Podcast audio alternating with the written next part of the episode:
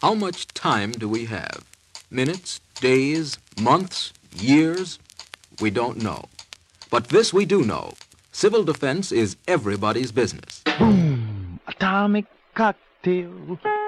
This is Hearing Voices, the best of public radio from NPR, with support from the Corporation for Public Broadcasting and the National Endowment for the Arts. I'm Larry Massett.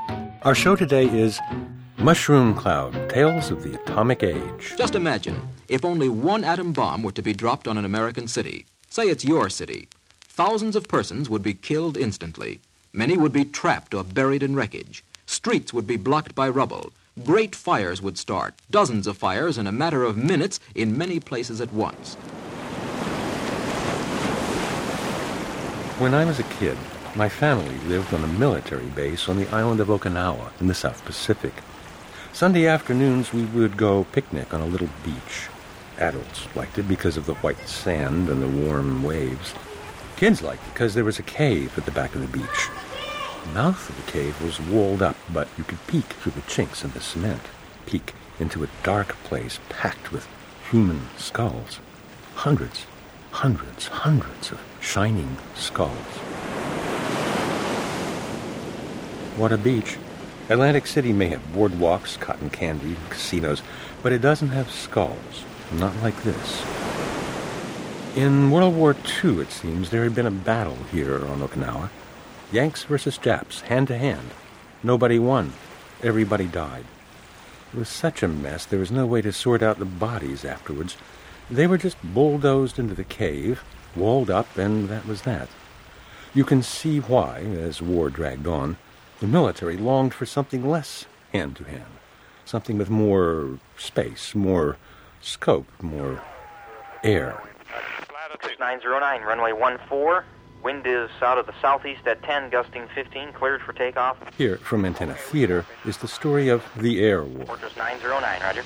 You're cleared for takeoff. Proceed as requested.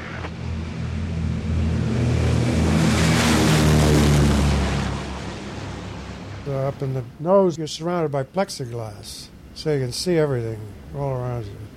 When you entered the area, you were looking for flak, anti-aircraft fire. which threw metal in the air, which uh, exploded and sent little shards of steel all over the impact area.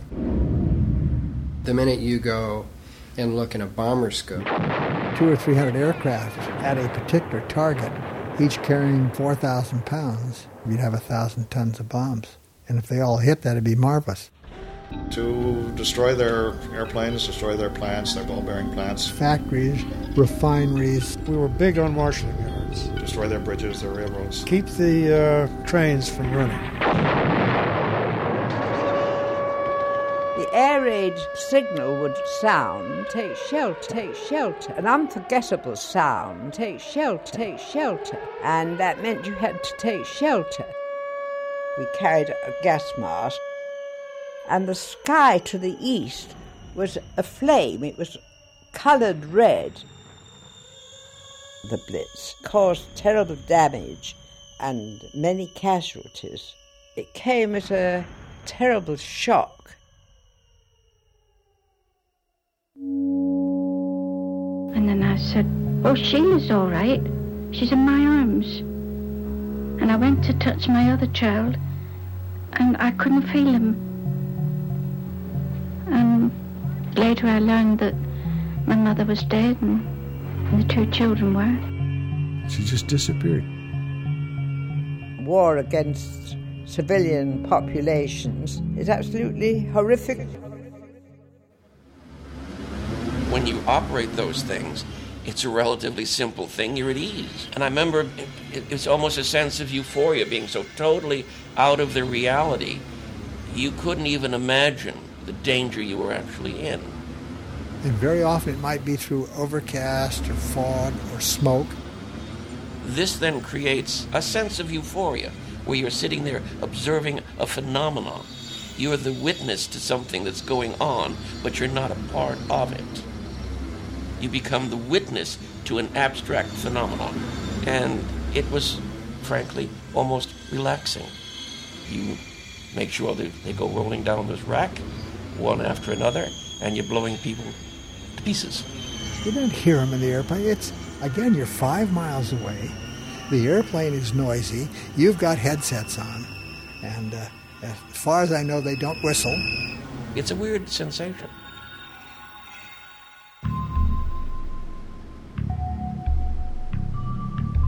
First time I dropped bombs on a target, I watched them go down, and then I watched those black puffs of smoke and fires, and I said to myself, people are getting killed down there, don't have any business getting killed. Those are not soldiers. Well, then I got a thought when I was going to medical school. I lived with a doctor, and he was telling me about classmates of his who were drug salesmen because they couldn't practice medicine due to the fact that they had too much sympathy for their, for their patients. They assumed the symptoms of the patients and it destroyed their ability to, to render the medical uh, necessities. So I thought, if I get to thinking about some innocent person getting hit on the ground, I'm supposed to be a bomber pilot and destroy a target. I won't be worth anything if I do that. A great big map that would show red lines showing the target. Now, I've been lucky because if I make up my mind I want to reject something, I can reject it, and I do do that.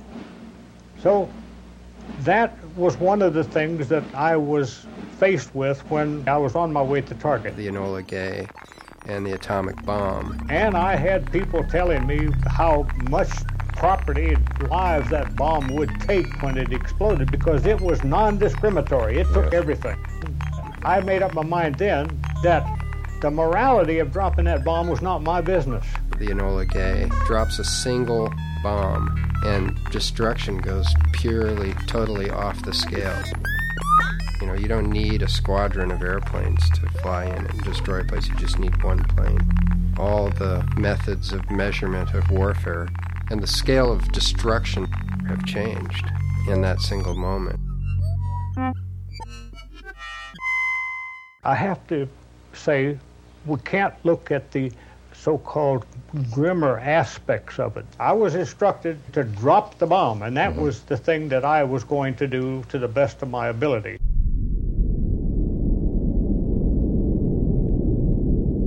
After we uh, felt the explosion concussion waves, uh, we knew that everything was a success. You choose what you want to look at. So we turned around to take a look at it. And you turn around everywhere, you are surrounded by fires. You lose direction because of smoke and fire, something like 30 feet high, everywhere you turn. The sight that greeted our eyes was quite uh, beyond what we had expected. And my neighbor, who has three children, the youngest one was just an infant, I think a couple months old. All three children, she has to escape without anything, right? We can't look at the grimmer aspects of it. So she couldn't handle three. And then this little thing, trying to follow mom, was stepping on by grown up. They're trying to escape themselves first. They don't care. I wanted to help this woman with a baby. And before we know it, she tossed the baby into the fire. We saw this cloud of boiling dust and debris below us with this tremendous mushroom on top. She couldn't handle three. She couldn't handle three. No one can handle three if the kids are so little. Beneath that was hidden the ruins of the city of Hiroshima. Now, I am supposed to have lost sleep over what I did, have a certain amount of morose, and I can assure you I've never lost a night's sleep on the deal. I didn't really think about killing human beings. Uh, you just didn't discuss it? Again, I think you, you try to avoid that. Disappeared. Somewhere in the uh, mid 50s, I. Uh, began to get, uh, without any uh, reason, I started to get dreams, uh, nightmares, if you will, of uh, bombings and people screaming. I'd never heard a scream in my life, you know. But in my dreams, I could hear the screaming and the uh, and the flesh, and I could smell the flesh burning.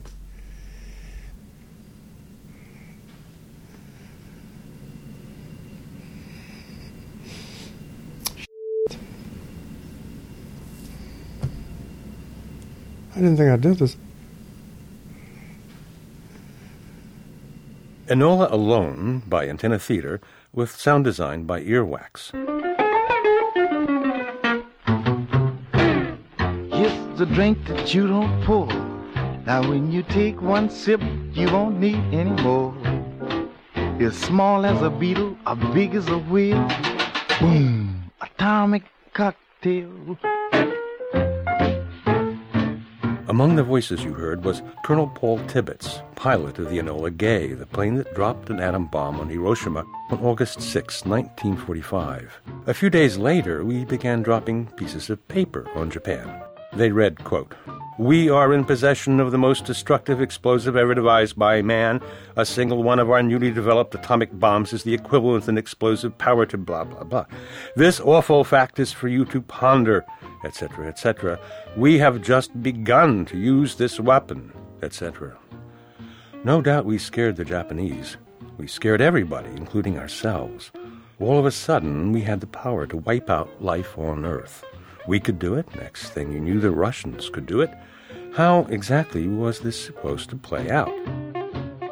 That's the question running round and round in the years after the war, and it never really got an answer. Here's a Hearing Voices look back at the time we call the Atomic Age. From the mountain to the prairie to the ocean, white with The world will note that the first atomic bomb was dropped on Hiroshima, a military base. We won the race of discovery against the Germans. There's a star spangled banner waving somewhere in a distant land so many miles away. An iron curtain has descended across the continent. Behind that line lie all the capitals of the ancient states of Central and Eastern Europe.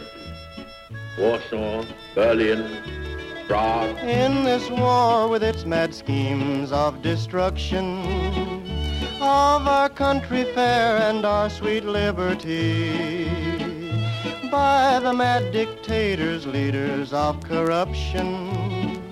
Can't the U.S. use a mountain boy like me? The United States and other like-minded nations find themselves directly opposed by a regime with contrary aims and a totally different concept of life. Far away places with strange sounding names.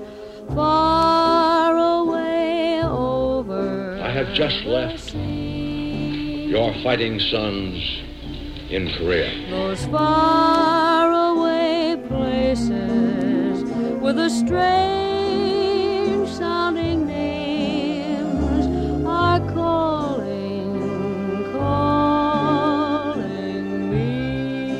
was my constant effort to preserve them and end this savage conflict honorably and with the least loss of time and a minimum sacrifice of life. Its growing bloodshed has caused me the deepest anguish and anxiety. We are conquerors of time and of distance. We have explored the awful jungles of matter and emerged with the powers of the exploding sun. Do you fear this man's invention that they call atomic power? Are we all in great confusion? Do we know the time or hour? When a terrible explosion may rain down upon our land, leaving horrible destruction, blotting out the works of man. Are you ready, ready for that great atomic power? Will you rise and meet your Savior in the air? Will you shout or will you cry when the fire rains from on high? Are you ready for that great atomic power? I am not and never have been a member of the Communist Party. All of them, after they appeared before the committee, were either fired or suspended. Let's run through the names. The Chinese communists have been supplying the forces of the meat Viet Minh rebels with munitions and trucks and anti-aircraft guns, radar, technical equipment, and technical advice. They have, however, stopped short of open armed intervention. We are in the era of the thermonuclear bomb that can obliterate cities and can be delivered across continents. With such weapons, war has become not just tragic, but preposterous. With such weapons, there can be no victory for anyone. Plainly, the objective now must be to see that such a war does not occur at all. The first artificial Earth satellite in the world has now been created. This first satellite was today successfully launched in the USSR. Юрия Алексеевича Гагарина, спутника «Восток».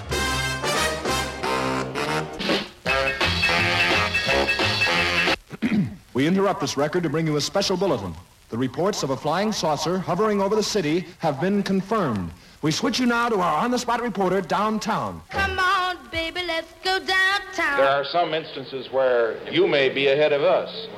For example, in the development of your of the thrust of your rockets for the investigation of outer space. There may be some instances, for example, color television, where we're ahead of you. But in order for both of us, for both of us to benefit, uh, for both of us to benefit, you see, you never concede anything. In what are they ahead of us? Wrong, wrong.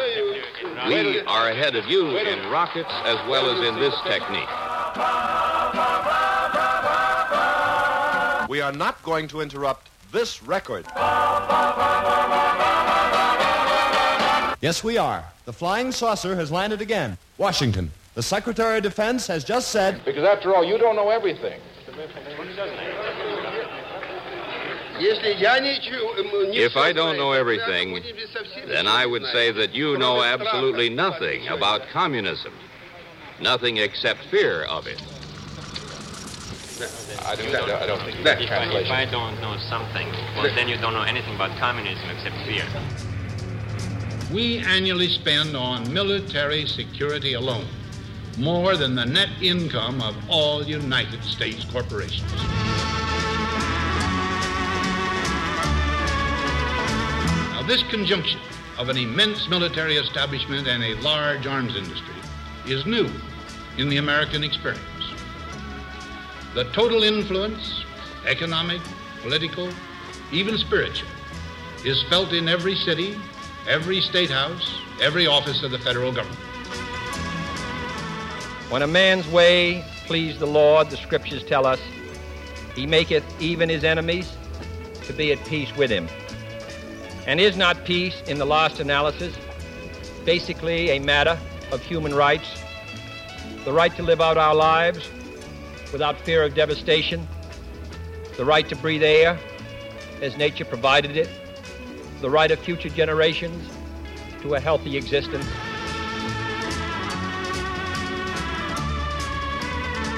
We must guard against the acquisition of unwarranted influence, whether sought or unsought, by the military industrial complex.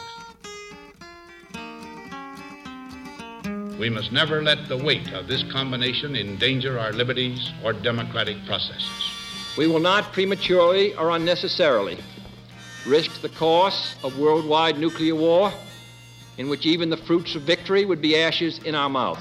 One time ago, a crazy dream came to me. I dreamt I was walking in World War III. Went to the doctor the very next day to see what kind of words he could say. Said it was a bad dream. I wouldn't worry about it none, no. Them old dreams are only in your head. All right, sir. Let me ask you one simple question.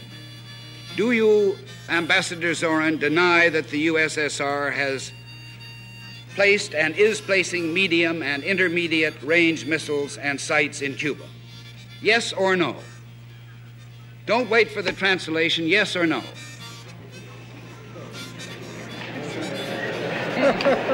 Я не нахожусь. Well, now time passed, and now it seems everybody's having them dreams.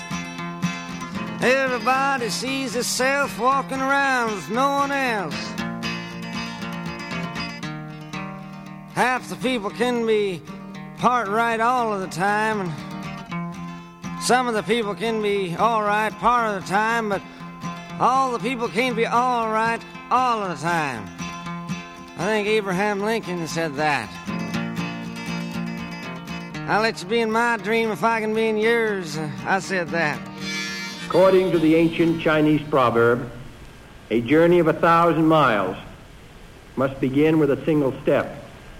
My fellow Americans, let us take that first step. Let us, if we can, step back from the shadows of war and seek out the way of peace. And if that journey is a thousand miles or even more, let history record that we, in this land, at this time, took the first step. To everything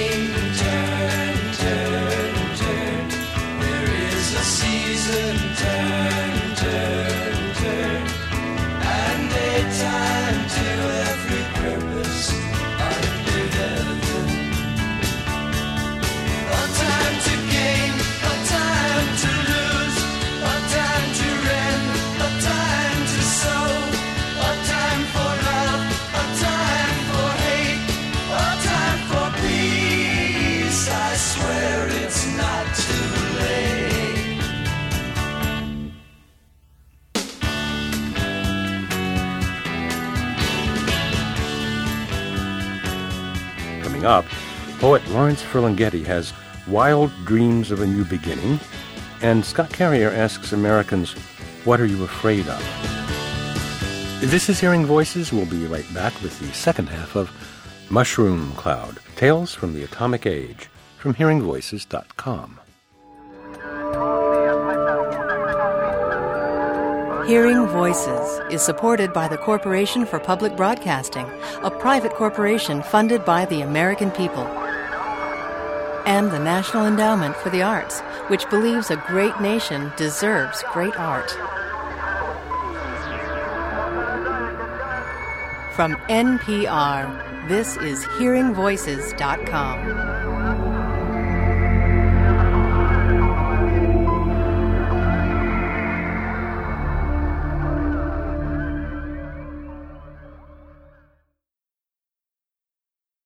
Boom! Atomic cocktail.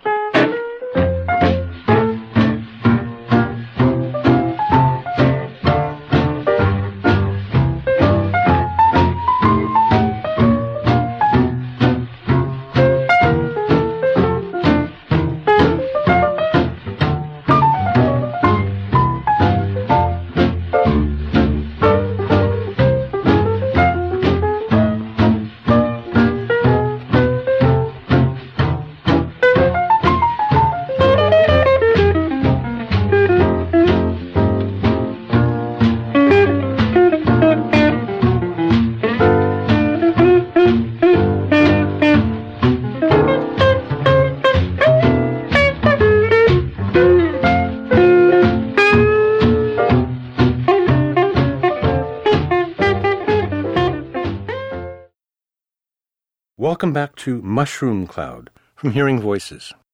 During the atomic age, the bomb was lurking everywhere. It hid out in Cuba and God knows where else. It roamed the ocean on submarines, and it might very well be in your own backyard near a secret government test site. You never know unless you had the bad luck to live downwind, like the people in Claes Andreasson's Downwinder Diaries. Ladies and gentlemen, we interrupt this program to bring you important news. Word has just been received from the Atomic Energy Commission that due to a change in wind direction, the residue from this morning's atomic detonation is drifting in the direction of St. George. It is suggested that everyone remain indoors for one hour or until further notice. There is no danger. When um, Bethany was three, she was sick and complained of a lot of different things. Um, I took her to five doctors here, and they kept telling me nothing was wrong with her. She was just constipated, and we'd go through the whole rounds of all this, and finally ended up taking her in the middle of the night to Salt Lake. And at that time, she was diagnosed with stage four neuroblastoma, which is a cancer that's in embryo and for some reason just goes crazy. And um, was in her bones, in her bone marrow, and they gave us a 5% chance she'd live two years. I took her back to Salt Lake, and she was diagnosed with a totally different cancer, acute monoblastic leukemia. Drove home on Valium, just crazy, crying all the way with her and the car, and, and I got home, and my sister died that day. So it, it was, we were totally devastated. And uh, Bethany died a month later.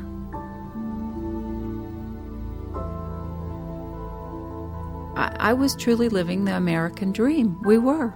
We had three wonderful children. My husband had a good job. I had a job. We lived in the most beautiful place on earth, you know, was living what we thought was the American dream. And, and it did. It actually turned into a nightmare. Maybe we were considered maybe a superior community. And they wanted to see what had happened to us. If we could withstand it if our if our bodies were strong enough or our lifestyles were good enough that we could endure this and live through it. I've thought about that. Our biggest fear was the russians and that we were taught to be afraid of what they would do to us not what our own government was going to do to us or what they were doing to us when the invisible cloud had passed the total amount of radiation deposited on St. George was far from hazardous. The Atomic Energy Commission doesn't take chances on safety.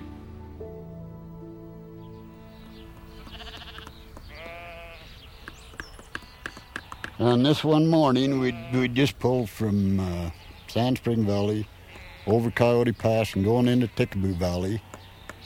And I was sitting there on the horse and just had my legs cocked up out of the stirrups over the saddle horn because it was easy to ride that way. And I had them just sitting on and watching the sheep. They were all spread out. And all at once, that son of a bitchin' bomb went off. So I told Jay, I says, well, Jay, I'll get down and go around the leaders and turn them back, and you cook breakfast. Have breakfast, and then we'll come up and eat, and we'll go on. So I rode my horse down around the lead and turned the lead back, and the doggone uh, cloud come up like, just like a mushroom, and spread out. The way I remember it was kind of a blue-gray cloud, and it come up and it just mushroomed out, and it was just like, well, looking that way, and it come right square over the top of us, where we were. God, they just started dying like flies, you know, and we couldn't figure out what in the hell was the matter with them sheep. There'd be a hundred head of sheep dead, and we'd we'd throw them on a truck and haul them off and put them in a pile out here, to what they call eight mile. We'd haul them off and figure we had all that was going to die. We'd come back in to feed them the next morning, and there'd be another hundred head laying there dead around those mangers. We couldn't figure what was happening. And it wasn't just our herd that was doing it, it was all of them, all the sheep that had been out there in Nevada. Those atomic energy vets come into the to our yards like this. They autopsied them. They'd say, "Oh, this is a hot one. Geez, this is a hot one. These are all hot, you know." And we'd take them out to piles of dead ones that we had hauled out. They'd put those Geiger counters. Why? The needle's going clear off the pulse. These are really hot. They covered it up. There's no question about it. This lawyer got got us in a room there one day, and he says, "We admit we killed your sheep." He says, "We admit it," but he says, "We're not gonna. You're gonna lose this case in court." Because he says every pregnant woman, every sick person will sue the government. And he says, not only that, they're to they'd stop these tests. And he says, these tests has got to go on.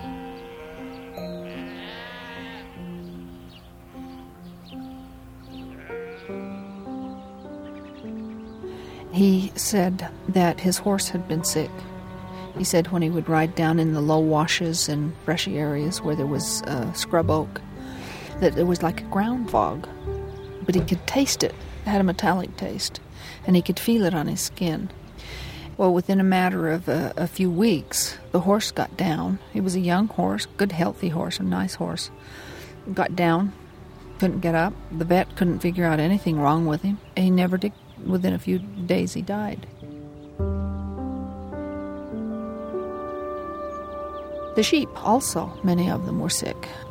And it was interesting. You'd grab a hold of them, you know, like you do sheep to move them around sometimes, and their wool had just come out in big patches, and they got sores around their muzzles.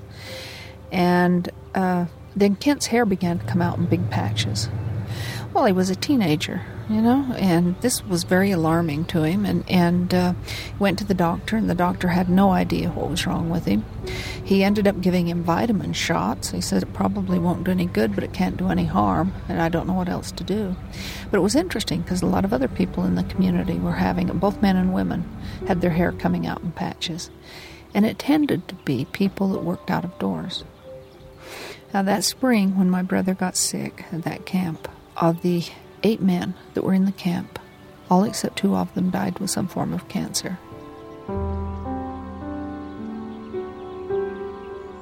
It got bigger and bigger, and he was so young and healthy, except for that cancer that was eating him up, that he finally starved to death, died from malnutrition, because his food couldn't digest anymore, and painful. It was as big as a basketball, and his and the skin was stretched so tightly over his bones his eyes couldn't close and his mouth couldn't close. And he couldn't lay his legs out straight. And I remember lying beside him just before he died, the night before he died, propping his legs up because he was a little more comfortable than if we propped him with a pillow, praying that he could die.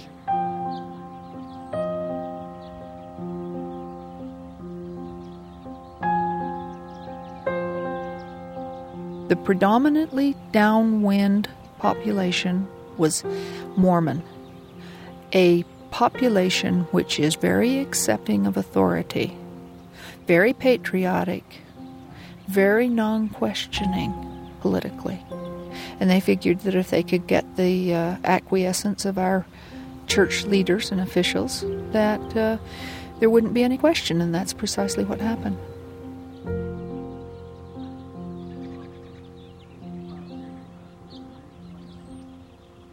Utah residents Claudia Peterson, Kern Bulloch, and Janet Gordon from the series Downwinder Diaries, produced by Claes Andreasson. Our show today is Mushroom Cloud Tales of the Atomic Age from Hearing Voices. Alert today, alive tomorrow. Plan now with your family for civil defense emergency action. Someday it may save your lives. Everybody's worried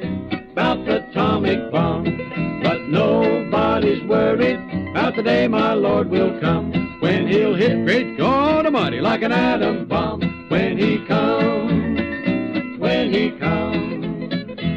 In 1945, the atom bomb became alive. In 1949, the USA got very wise. They found a country across the line had an atom bomb of the very same kind. The people got worried all over the land, just like folks got in Japan. So I say, Everybody's worried about that atom bomb. And no one should worry about the day my Lord shall come. You'd better set your house in order. Well, he may be coming soon. And he'll hey, hey, hey, my Lord, you know he'll hit like an atom bomb when he comes, when he comes. Civil defense is the way of saving lives and property. It's the way to protect you and your family in case of enemy attack on the United States. It's the way of helping you to keep going in spite of attacks with atomic or biological warfare or chemicals or conventional weapons. In the beginning, there was nothing. Nothing at all. So says quantum physics, and so say many religions. Can you picture nothing? You can't see it as vast or dark or empty because space doesn't exist. And you can't tell how long it goes on because time doesn't exist either. You can perhaps get a feel for it by imagining yourself trapped in an elevator with Paris Hilton. Sooner or later, your mind will drift toward the attractive possibility of a violent explosion. Just blow it up.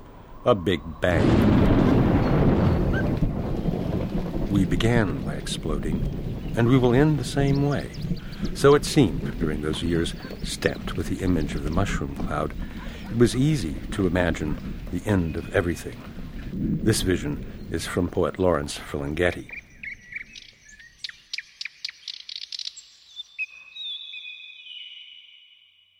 I thought I heard some nightingale.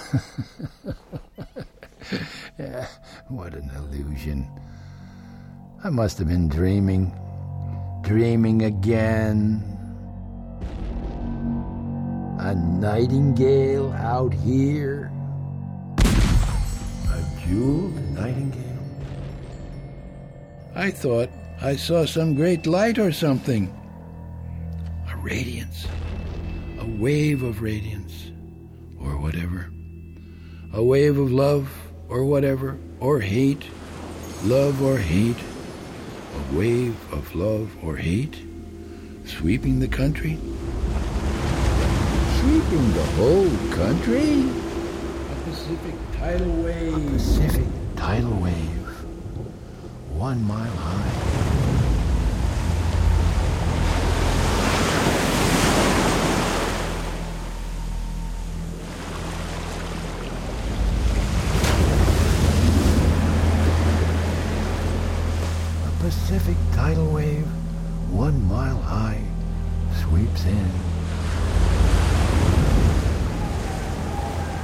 Los Angeles breathes its last gas and sinks into the sea like the Titanic, all light sleep.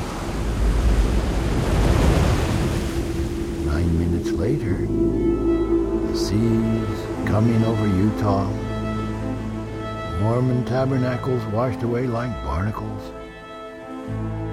Willa Cather's Nebraska sinks with it.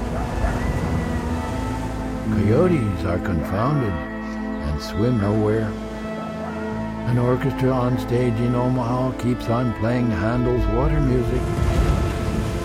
Horns filled with water and bass players float away on their instruments, clutching them like lovers horizontal. Chicago's loop becomes a roller coaster. Skyscrapers filled like water glasses. Great lakes mixed with Buddhist brine. Great books watered down in Evanston. Milwaukee beer topped with sea foam. Beau Fleuve of Buffalo suddenly becomes salt. Manhattan Island swept clean in 16 seconds.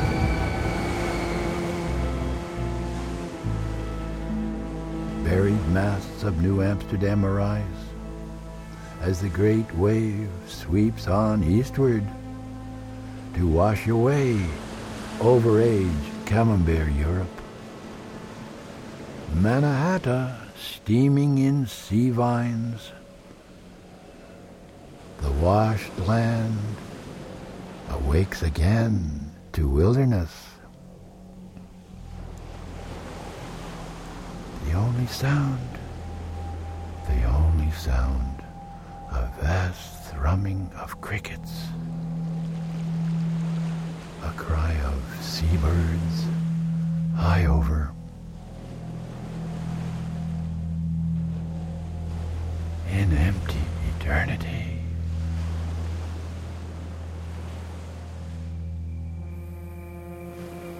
as the Hudson retakes its thickets and Indians reclaim their canoes.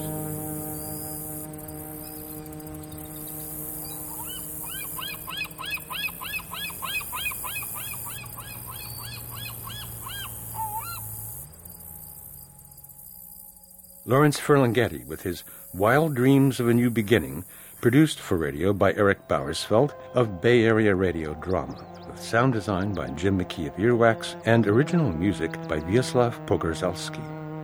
Ferlinghetti's deluge is, of course, meant to frighten you. Shapeless, Unending water is chaos itself, the void, the nothing at the heart of fear. We were afraid during the atomic age. And you know what? We're not out of the woods yet. Recently, writer Scott Carrier drove across the country asking the people he met what they were afraid of. I'm Alex Caldiero. I live in, uh, in Orem, Utah. I'm afraid of being homeless. I'm not afraid of death. I'm not afraid of pain. I'm not afraid of war. I'm not afraid of uh, losing my job. I'm not afraid. I've been through all of that. But I am afraid of being homeless. Without a place where you could uh, sleep and wake up okay. Yeah, I think, you know, uh, going to sleep at night with a roof over your head and a bed is the most wonderful thing that, that you could do. My name is Bernardo Chavarria. I'm afraid that I will not be a person that will be accepted by the Lord because I am afraid of the Lord because He is my maker. Uh, I'm Arella Zimmelman, and we are in Goodland, Kansas. I, I guess what happened September the 11th. I, I can't believe that somebody would be that cruel to America when we are so good to people. Are you still frightened by it? Are you still afraid of it? No, I use God. And and God has to help me. I've had cancer, lost a- some with Lou Gehrig disease, and all, a, a husband with Alzheimer's. And if you if I didn't have God, I couldn't handle it. Well, why why do you think that the people who attacked us on 9/11 hate us? Have you think thought they're- about that? I think they're jealous of us. Hmm. I really do. I think they feel like we got too much and they don't have anything. Well, that's true, isn't it? Sure, sure. And we're a free country, and they don't like that, that we're free. Jerry Dan Langley, It's your dad Langley. And we're at uh, 64 and I-25. I'm afraid that uh, people been misled and don't know the Lord. That's what I'm afraid of. But as far as fear, I fear no man or beast. All right. But as far as me being afraid of the Lord, I've known the Lord since the beginning. You know, my spirit has been fighting the devil and demons the whole time. And the day is here, man. This is the seventh day. All right. One day the Lord's a thousand years. At the year, at the beginning of 2000 was the end of the sixth day, and He's not in charge anymore. Now, the truth is here, Jesus. The next thousand years is the Lord's judgment on sin. How do you know Jesus is here? He's in the flesh, man. Or have you seen? Don't you know who you're talking to? Um, Cochran McMillan. I'm from. I grew up in Alabama, Brewton, Alabama, south near Pensacola, Florida. I'm afraid of death. That's the root of, of my fears. Is, is is is death. I guess death of my body, death of my loved ones, just life and it's all it's dying, and um, just wondering w- what preparation will be useful for that experience. I mean, I Think it's gonna hurt? yeah, it does hurt. It hurts. Melissa Johnson. Well, I, I've definitely dealt with illness most of my life, and so that's been always something that it's so painful that it does cause a little bit of fear sometimes, I think. Malaria? that is it's so intense. It's it comes on every evening. You can think you're fine during the morning and then I guess it's whatever time of the day of the day that you were bit. And your entire body seizes up and you just go into tremors or convulsions for hours and hours and hours and it doesn't go away. And you sort of lose your mind. I mean, I was definitely not very coherent and the washcloths they were putting on my head, I would dry them up in a matter of minutes. So it was 105, 106 fever, something like that. Otis Carney. We're in Cora, Wyoming, well, north of Cora on the Green River. I, I see a succession of wars, endless wars for endless peace, so called. And um, the, the desire is to clean up the whole Middle East and remove any threats from the state of Israel. And they, the Israelis have tremendous power over our political system. And I think that the next target is Iran, and I think they're setting them up so this will just continue. And I think we'll live in a warlike state. Uh, or, or until the deficit gets so big, the casualties grow, the endless wars become untenable to the American people, then conceivably there might be a tremendous uprising and, and a change for going back to the original principles, the Republican principles of this country. Uh, my name is Mike, and we're in San Luis, uh, Colorado, the oldest town in the state of Colorado. Broke down on the side of the interstate. I'm afraid of poor leadership. What, which leaders are you talking about? Oh, you get your spiritual leaders, uh, any anybody at that. Spiritual leaders, uh, mother and father, um,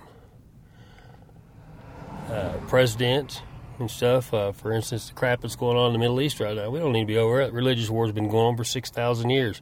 This country's five hundred years old. Who are we to tell them what they can and can't do? Have you been in the military? Yes, I have. And I was in the Middle East. Really? In the previous Gulf War? No, I was in the early '80s when all this really started. Huh. And stuff when Saddam Hussein was put into power. Uh, I had dealt with uh, the simple fact that um, I wiped out generations of families and never even got to see them. You know, hmm. that was our job. We went in and took out men, women, children. It didn't make no difference hmm. and stuff. That was the whole objective. That's why 23 years later, they're just now starting to label us as Lebanon Grenada vets and talk about it. Hmm. What would you do? What would I do? Go in there just like we did before. That means it doesn't make no difference. Don't just kill the men, everybody. Men, women, children, they're all. And then when they see that, they say, okay, well, that's a little bit different story. Now these people are playing by our rules, which they don't have none. You know? But you're talking about going out and killing a large number of innocent civilians, basically. That's what you're proposing. They're doing it to themselves. They're doing it to us and stuff like that. So why not, uh, you know, an eye for an eye, a tooth for a tooth? My name is Stephen Shin. I live here in Flagstaff, Arizona. You asked me what I fear. I fear ignorance. I fear intolerance. I, f- I fear dogma. I fear ingrained poisoning of people's minds through pedagogy. You know, just passing it down, the same pedagogy, the same, the same uh, thing that you know that I knew, that my parents knew, that my great grandparents knew. You know, well, this is how we were raised. We don't think for ourselves because this is how we know it. This is all we know, and it's what we're going to know. We're not going to know anything else. I don't want to read your book. I don't want to hear your your opinion because it's wrong. Because we're right. My name's Gretel Ehrlich, and we're somewhere in southwestern Wyoming in the west slope of the Wind River Mountains. I guess I'm afraid of not understanding what fearlessness really is. You know, when all the things that can happen in your life, um, you know, the loss of a loved one or something that, that at that moment I'm not brave enough to just sort of get down on my hands and knees and put myself nose to nose with death or decay or impermanence or, you know, just not be courageous. I mean, I'm not sure if I you ever can know if you're feeling what another being is feeling, but you give yourself over, complete surrender, so that they can use you. You know, you're just there completely for them. Or it doesn't have to be about death, but it just. Or that I wake up and forget to just greet the day.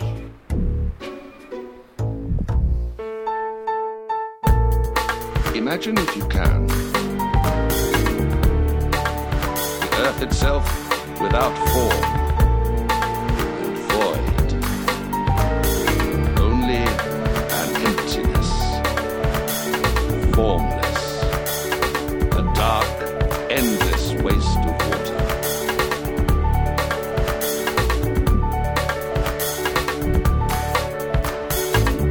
No living thing, plant or tree, no bird or animal. Nothing. This is before people, before anything at all. A void, sitting silent, still.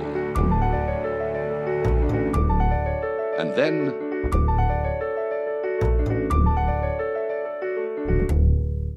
nothing.